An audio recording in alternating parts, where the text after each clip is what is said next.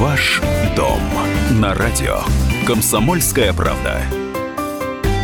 Доброе утро всем, кто на волне 104.3. Это программа «Ваш дом». Здесь мы разбираем ваши и наши жилищно-коммунальные проблемы, делимся новостями этой сферы, важнейшей сферы жизни, вместе с нашим постоянным экспертом и соведущим, председателем общественной организации ЖКХ «Контроль» во Владимирской области Альбертом Русаиным. Альберт Анатольевич, доброе утро. Илья Анатольевич, с выходом тебя из отпуска. Мы скучали, с тобой как-то по боевите это все проходит. Так, у нас аттракцион невиданной щедрости, у нас выборы через 2 недели, и через 3, простите, и, соответственно, исчезают ямы. И, во всяком случае, много обещаний звучит. Вот те 2 городские ямы, которые меня волновали в последнее время у моего дома, они тоже исчезли. Альберт Анатольевич, за это тоже большое спасибо, потому что лично обращался, пользуясь служебным положением. Но на самом деле, действительно, жители нашего большого дома пытались с большими ямами давно-давно бороться. Но вот как-то получалось не очень хорошо, потому что, когда граница зон ответственности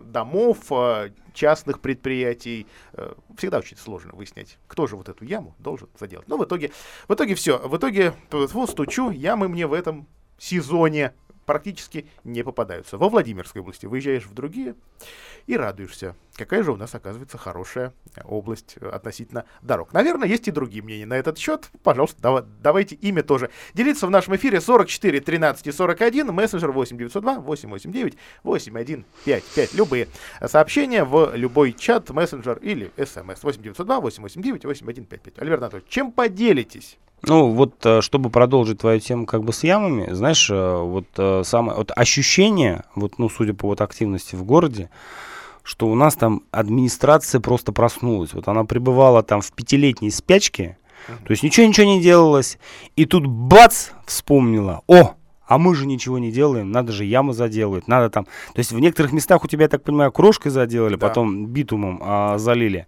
а в некоторых местах даже заделают асфальтом, делают там дорожки, тротуары, соответственно, бордюры ставят.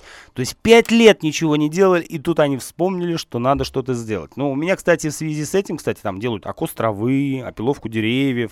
В связи с этим вопрос очень интересный возник. А за чей счет банкет? Объясню почему. Потому что очень много работ делается, на придомовых территориях, соответственно, в рамках своих избирательных кампаний депутаты, другое слово не могу назвать. Или кандидаты. Или кандидаты, да, напрягают, соответственно, управляющие организации, да. И вопрос возникает самый интересный. А по итогам 2020 года в своих отчетах-то мы увидим, за чей счет? Может оказаться, что это за счет жителей было сделано. В принципе, я согласен, ты, наверное, скажешь, что мне без разницы, главное заделано. Но я к тому, что если это яма на моей территории, так я за нее. Я к тому, чтобы у жителей не должно быть иллюзий. Это делается за ваши деньги. А вот вчера был такой пример для меня, очень интересный. Посмотрел отчет за 2019 год на одной компании, не буду называть название. В отчете прям просто собрали, потратили, написано текущий ремонт 231 тысяча. Дом такой, убитый конкретно. Задаю вопрос жителям, скажите, что вам делали-то на 231 тысячу? Да ничего не делали. Написано, что-то отремонтировали. Вы помните, что у вас отремонтировали? Ничего не ремонтировали. Как же так? Написано же отремонтировали. Не отремонтировали. Теперь, соответственно, решили сделать очную ставку с директором и с жителями, чтобы, соответственно, в глаза посмотрели и сказали, а что же вы сделали на самом деле за эти деньги? И, кстати, второй вопрос. Очень внимательно читайте отчеты за 2020 год. Знаешь, почему ли? Как их читать, Альберт Анатольевич? Там читать легко, на самом деле. Там нужно посмотреть, какие виды работ. Многие компании, кстати, расписывают прям подробно. Почему говорю? То есть может оказаться, что в этом году очень много денег уйдет на, называется слово не дертизация, а дезинфекция. И я думаю, что мы все увидим, наверное, в минусе очень много домов, потому что расходы, по заявлению управляющей компании, были достаточно большие. При этом госпрограмма поддержки управляющих организаций по выплате по оплате расходов, связанных с дезинфекцией, я так понял, что ни одна из управляющих компаний даже не собирается заявляться. Документов много, еще что-то. Либо они не делали эту дезинфекцию, либо это не такие расходы, как они рассказывают, либо на самом деле этот процесс достаточно сложный. Так, вы держите интригу. Очная ставка-то, она состоялась или... Она состоится. Так, да, впереди. Я думаю, что на следующей неделе мы об этом расскажем. Просто вот у нас такой опыт первый раз. Нам бы очень хотелось посмотреть, как будет этот формат. На самом деле, на мой взгляд, это должно происходить постоянно на каждом доме, по большому счету. И, кстати, в связи с этим, вот мы пропагандируем, что вот в тех договорах управления, которые жители заключают с управляющими организацией, не должно быть пункта об автоматической пролонгации договора там на следующий год. То есть закончился, пришел, отчитался. Если людей устроило, значит, и приняли решение продлить договор. А так получается, что мы находимся в кабале управляющих организаций из года в год. Они не приходят, не отчитываются, вешают какие-то непонятные отчеты, и, соответственно, непонятно, что происходит. Так, сообщение от Елены в Вайбер. Что происходит среди управляющих компаний города Владимира? По вашему мнению, это снова передел рынка? Что за московская компания к нам приходит и почему им так лаком именно Владимир? Вот такое сообщение. Я, честно говоря, не очень владею информацией, что у нас за передел, поэтому интересуюсь у вас. Ну, на самом деле все очень просто. Вот по нашей информации, как бы в Москве денег стало очень мало. И, соответственно, московские компании, в том числе управляющие компании, ринулись в регионы. Причем, в первую очередь, в близлежащие. Ну, потому что, как бы, логистика достаточно простая. Да. То есть, почему? Потому что они считают, что мы вот такой, ну, легкий хлеб, легкие деньги, что нас очень легко там, как бы, одурачить, одурманить, заставить нас, как бы, перейти в другую управляющую компанию под какие-то радужные там перспективы. Вот, поэтому будьте внимательны. То есть, если появляется вот компания иногородняя управляющая организация, в первую очередь смотрите реквизиты ее. Если она не местная, то это первый сигнал должен быть, что что-то не то происходит. Причем там в Москве же действуют достаточно агрессивно. Это у нас там как бы вот собираются какие-то бюллетени, а там появляется просто протокол и все. У нас, кстати, такая очень интересная тоже ситуация возникла. Вот вчера мне звонили жители Завадского 5/10. Жители узнали, что у них тут начинают делать крышу. Начали задавать вопросы. Откуда, кто. Выясняется, что якобы собрание прошло. Что люди проголосовали за капремонт крыши, соответственно, заключение договора с конкретной компанией, и соответственно, на эту стоимость определенную. Люди пошли оспарить протокол в суд. Соответственно, в суде выяснилось, что подписи поддельные, собраний не было. И, соответственно, как бы сейчас этот протокол признан недействительным. И, соответственно, люди говорят, а мы не собираемся вам платить. А крыша в каком состоянии? Ее сейчас не бросят на середине? Ее доделали, так. Но интересный очень момент. Подрядная организация, видя вот эту всю ситуацию, сказала, слушайте, ладно, давайте быстренько проведем новые собрания, нужно теперь правильные собрания. И мы к вам бонусом еще готовы снизить стоимость работ на 350 тысяч. Илья, ты представляешь? То есть во время этого процесса, по сути дела, была предпринята попытка украсть вот как минимум эти 350 тысяч. И вторая, как бы, вот мысль сразу возникла, знаешь какая? То есть любой, это спецсчет на счете фонда капремонта. Так. То есть любой мошенник изготавливает протокол о том, что якобы жители дома провели собрание, приняли решение провести капремонт, заключить договор с компанией, оплатить аванс.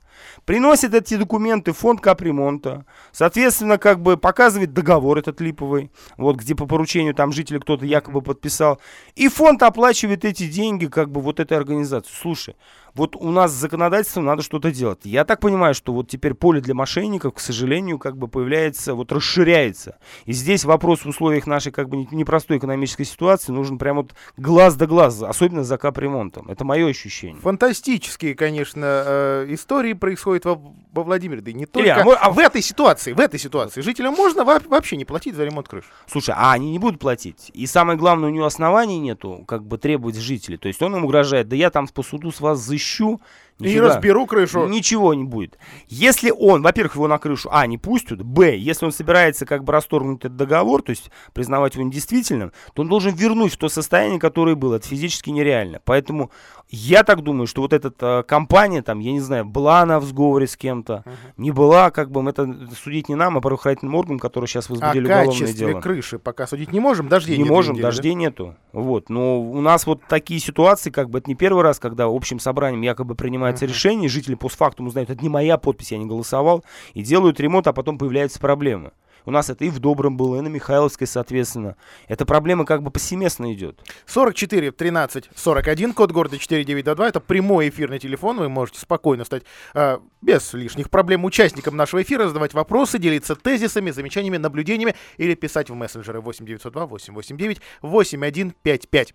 Официальное сообщение. Владимирская область вошла в десятку регионов-лидеров по расселению граждан из аварийного жилья. Губернатор провел заседание президиума наблюдательного совета по проектному управлению. Нас похвалили, регион похвалили по головке. Действительно, темпы довольно высокие расселения, когда смотришь на цифры, но регулярно общественники. А за какой год-то? Вот хороший вопрос. Ну, судя по всему, это этот и прошлый.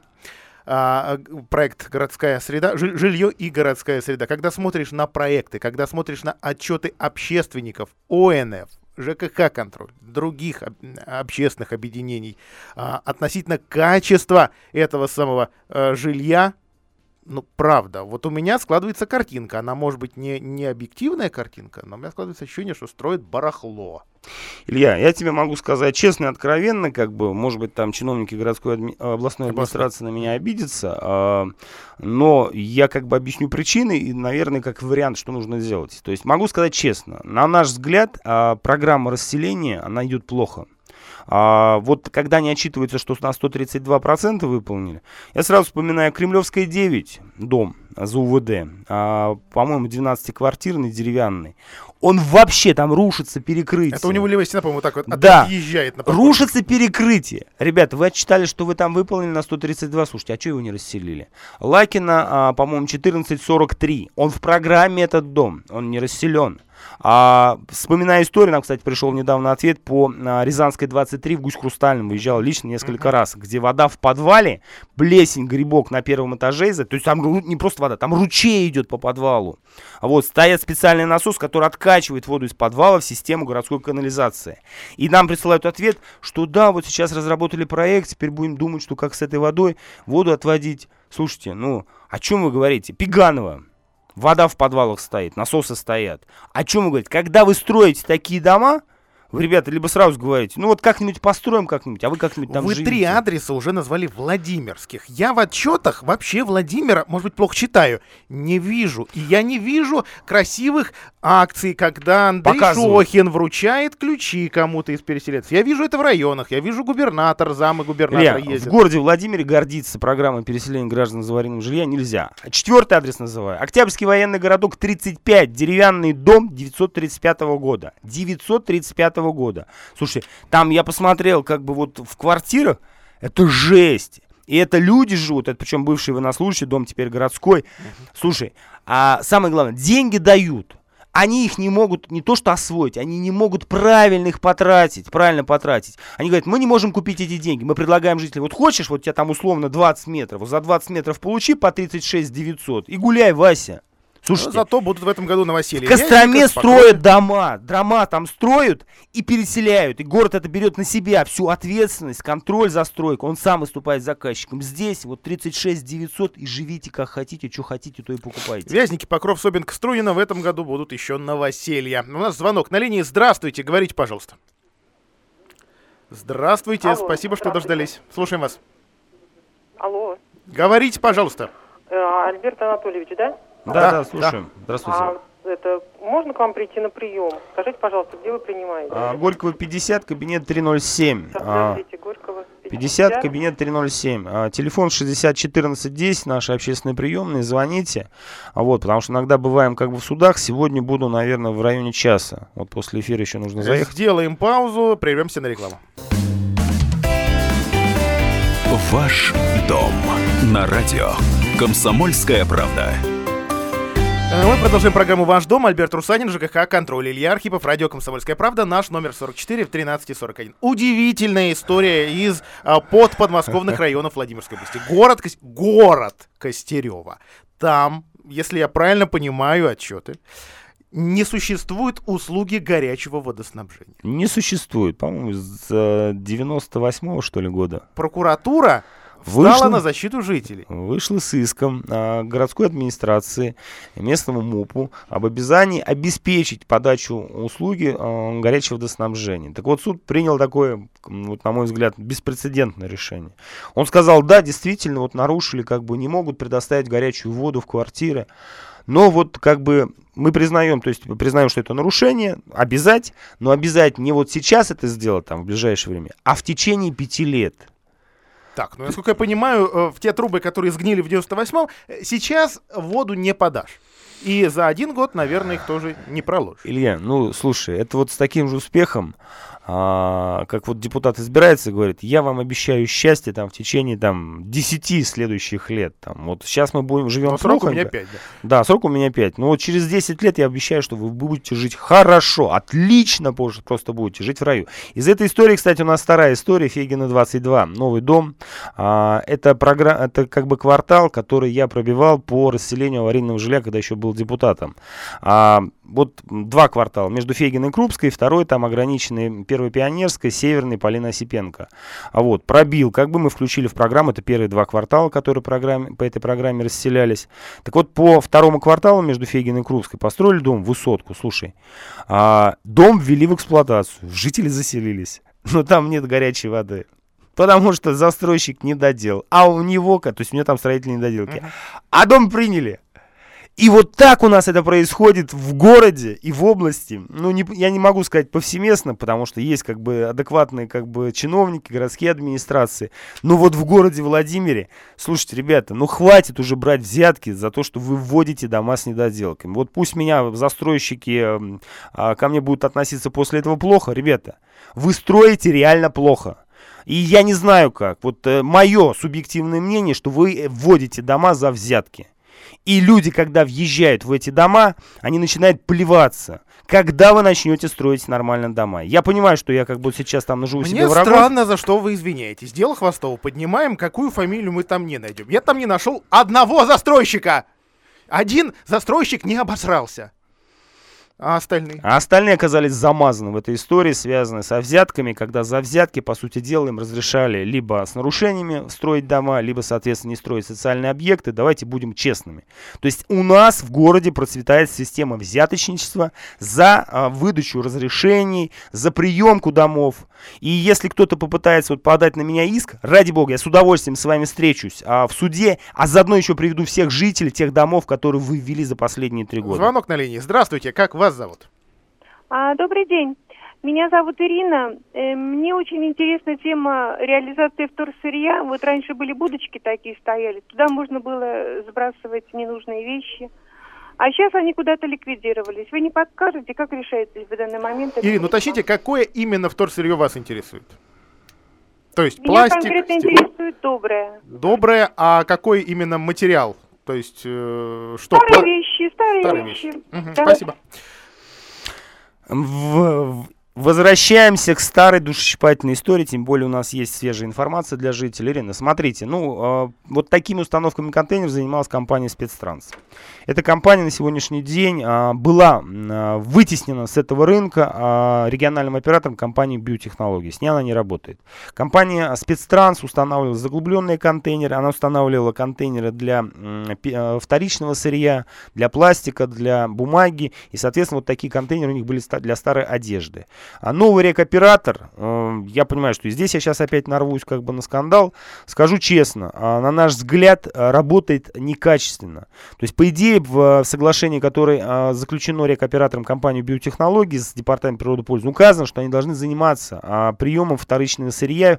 И там они должны устанавливать на контейнерных площадках контейнеры для вторичного сырья. По нашей информации, их там, по-моему, они вот отчитали, что около 100. Я вот столько не видел по городу. Должны стоять около каждого дома, на каждой контейнерной площадке.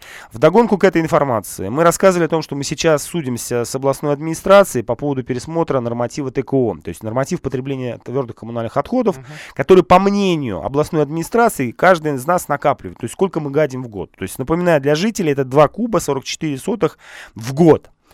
При этом в Чувашии 1,8. Так вот, самое интересное выяснилось на суде. Они не делали замеры, по сути дела, так, как требует законодательство. Второе.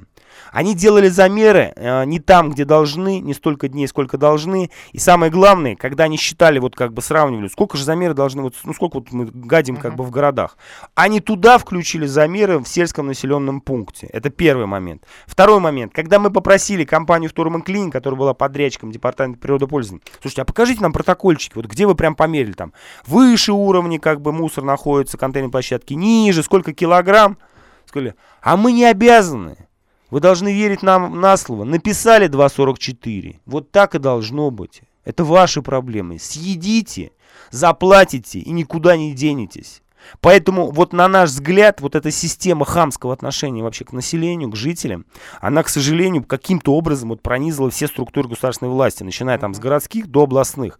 И я не понимаю, то есть что требуется вот для того, чтобы изменилось это отношение чиновников к людям. Слушайте, хотите... Вот, 2.44. Получите. Если вы спорите, если вам не нравится, да, вот в суде вам откажут, да, вот мы понимаем, что сейчас прокурор, кстати, встал на сторону рекооператора компании StormClean, департамент природопользования. Не обязаны они вам показать, как они считали. Не обязаны доказать, что они проводили действительно эти замеры. Вот, ну и что они там сельскую местность включили туда, да, а на самом деле тариф устанавливается для города. Это их проблема, а вы что там со своим там свиным рылом лезете в этот вопрос? Отвечая Ирине, могу сказать, что у нас все-таки есть еще кое-где места, куда одежду можно сдать в приличном состоянии. По-моему, принимает, не очень помню название, со словом «добро» оно. На Первой Пионерской магазинчик есть такой. Добромаркет? По-моему, да. Дальше у нас есть Владимирское отделение детского фонда Луначарского 3. Там на первом этаже, вот опять же, боюсь наврать, по-моему, 113-й кабинет, принимают одежду и ее довольно быстро раздают в совсем необеспеченные семьи на территории Владимирской области. А также Спецтранс ее у себя принимает в яме на предприятии, из нее потом, из уже не очень хорошей одежды, делают, собственно, ветошь для автосервисов. И я не знаю, жив ли сейчас или нет, но был магазинчик внутри здания управляющей компании ЖРЭП-8 на... по-моему, бульваре Иванова, остался. Вот там тоже принимают такую одежду, и здесь же, сюда же люди приходят ее забирать. Вот я знаю такие точки. Еще есть у нас на Тихонрава так называемый ФСБшный дом, по-моему. Вот там площадочка для сбора одежды осталась, она открытая, то есть там, собственно, люди, кому она нужна, сразу ее забирают с этой контейнерной площадки. Звонок на линии. Здравствуйте, говорите, пожалуйста. Добрый день, здравствуйте. Слушаем вас. Хотелось бы по дорогам. Так. Вот, значит... Едем мы около гостиницы «Заря» и поворот налево на улицу Офицерскую. И вот, значит, красный загорелся для всех, все стоят, поворачивают налево. И вереница становится, потому что проезжать невозможно, там пешеходы снуют туда-сюда, значит, с тротуара на эту дорожку узенькую. Загорается зеленый по проспекту Ленина, и получается, что, значит, люди не могут проехать машины уже, потому что все закрыто машинами, не успеющими повернуть налево. У меня предложение такое. Когда загорается красный на проспекте Ленина, сделать на пешеходном, чтобы загорался красный, чтобы машины проезжали беспрепятственно, чтобы пешеходы стояли и ждали. Это раз. Второе. Улица Толмачева-Сельцо. Выезжают оттуда люди с поворотом направо, на Пекинку так называемую. Тоже повернуть не могут, потому что два ряда стоят, одна прямо, другая налево. Вот. А направо повернуть нельзя, потому что там узкая дорога. Выезда нет. Да. И все ездят где? По бордюрам поедем, да. Уже 1,5-2 метра заездили. Куда смотрят городские власти? Ну как не стыдно, в конце концов, а? Спасибо большое. Вот два конкретных замечания. Строительство Танеева парка дало большой транспортный поток и реконструкция Пекинки в районе бульвара художника Иванова. Чтобы сразу, не уходя далеко, значит, компания «Оскон Инвест» банкротится. Это застройщик Танеева парка. Построились, банкротились. Нормальная практика. Потому что там жители начали подавать большие многомиллионные иски. Так, Альберт, давайте эту мысль остановим. На 5 минут мы вернемся. Ваш дом на радио. «Комсомольская правда». Это программа «Ваш дом». Мы продолжаем. Альберт Русаин, ЖКХ «Контроль», Илья Архипов, радио «Комсомольская правда». Вот до рекламы, до новостей надо было откомментировать нам тезис нашего постоянного слушателя про конкретные, вот прям точечные дорожные проблемы. Танеева парк. и Толмачевку. Альберт Анатольевич. Ну, на самом деле, вот еще мы видим третью, как бы, ну, вот на наш взгляд, такую ключевую точку. Это выезд из Владимира через Боголюбово. Вот там вот 100% напрашивается так называемое реверсивное движение, как на мосту. Почему? Потому что с утра идет основной поток в город, и там, по идее, должно быть как бы больше полос. И, соответственно, обратно вечером вот, должно быть отбойник, тоже. Да. Значит, ситуация следующая. Значит, вот расскажу, как бы, что мы сделали. Значит, я связался вот волей случая, когда мы там занимались, помнишь, там по поводу гаражей пролила там на трассе М7. На Народной. На Пекинке, на Народной, да. Вот, у меня появился контакт главного инженера управления автомобильных дорог трассы М7, Орденко Леонид Владимирович. Я позвонил к нему, посоветовался, говорю: Леонид Владимирович, вот жители говорят, что вот проблемы, вот возможно ли? Можно подумать. Он говорит: сейчас посоветуюсь. Посоветовался: слушай, в принципе, возможно. Говорит, у нас позволяет там ширина сделать. То есть мы сейчас, говорит, пиши обращение, мы рассмотрим, соответственно, ответим, тогда уже перешлем в администрацию городскую, то есть с этим предложением выйти, то есть и в областную администрацию. Соответственно, варианты есть. Я к чему тебе говорю? Вот то, что звонил радиослушатели, это вот те проблемы, которые они вот лежат на поверхности, да, и решить их можно. Вот прям элементарно. То есть, вот на... Ну, может быть, нужен такой... Может быть, чиновнику нужна бумажка, конкретное обращение, конкретного Ивана Ивановича или Александра Александровича. Вот я хочу. Илья Анатольевич, слушай, у меня ощущение, что вот надо было вот этого конкретного радиослушателя назначить на место начальника отдела транспорта. И вот раз он вот прям озабочен, вот чтобы он объезжал город и вот смотрел, где что нужно. А после этого пригласить специалистов, я думаю, что причем не местных. Ну ладно, светофоры в этом году...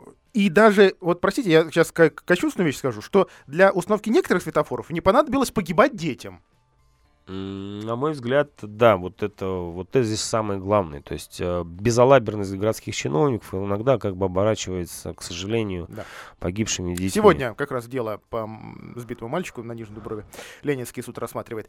По Танеево парку. Закончить историю. Да. Ну, уважаемые жители Танеева парка, если у вас остались неразрешимые проблемы, связанные с застройщиком, требования денежных, торопитесь. Они банкротятся, соответственно, вам нужно включаться в реестр кредиторов, потому что по факту, как бы, судя по всему, история строительного бизнеса компания Skona Invest в городе Владимире закончена. И компании не будет, и, соответственно... А что будет? Оскон Инвест плюс? Ну, я так понимаю, что строительным бизнесом они собираются заниматься, продолжать, но, видимо, уже под другими вывесками, к сожалению. Ну, система заказчик в систему превратилась. Ну, сколько еще примеров? Слушай, давай же будем откровенны. У нас все застройщики, как правило, там создают компании, которые строят 1, 2, 3 объекта, и после этого благополучно, как бы, эти компании пропадают. Очень часто в Москве причем.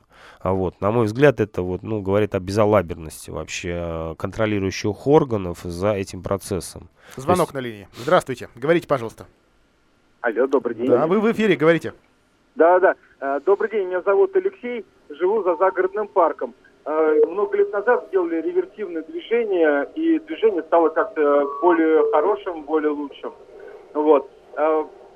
Назрела, я думаю, такая же потребность в выезде на Юрьев-Польский. Такая же дамба, такие же пробки километровые и по вечерам, и по утрам. Поэтому, может быть, уже как-то рассмотреть городской администрации этот вопрос. Спасибо огромное. Проблема реально существующая. Ну, много владимирцев живут в этих одноэтажках, двухэтажках за этим перекрестком. Соответственно, теперь еще вот этот новый микрорайон, не знаю, как он, Содушка называется, или пока нет у него названия, высотки растут, как грибы растут. И куда весь этот транспорт пойдет, тоже будет здесь стоять в 2-3 полосы. Ну, там, знаете, сколько влезет, вот зеркало в зеркало, столько есть там полос. Слушай, а я что-то вот не обратил внимания, а как они туда заезжают, в новый этот комплекс? То есть они поворачивают налево на Пекинку при выезде из города, да, а потом больше, заезд? Либо там, по-моему, у нас с РТС должен быть заезд, но я не знаю, есть ли он сейчас, по-моему, еще нет. Ну, то есть это вся та же самая история. Разрешение наводавали на строительство домов, а как люди будут подъезжать, куда они будут водить детей в детский садик? Да, мы общались с руководством трассы, с госавтоинспекцией, нам там сообщали, что добавили...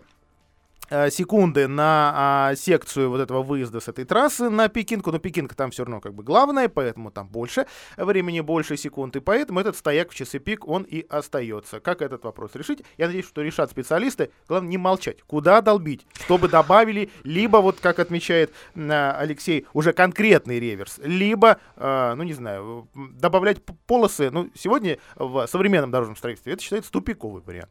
Слушай, ну там смотри, там, если я не ошибаюсь, как бы вот дорога на дамбу, там, она же идет двухполосная, да? Туда и обратно, да?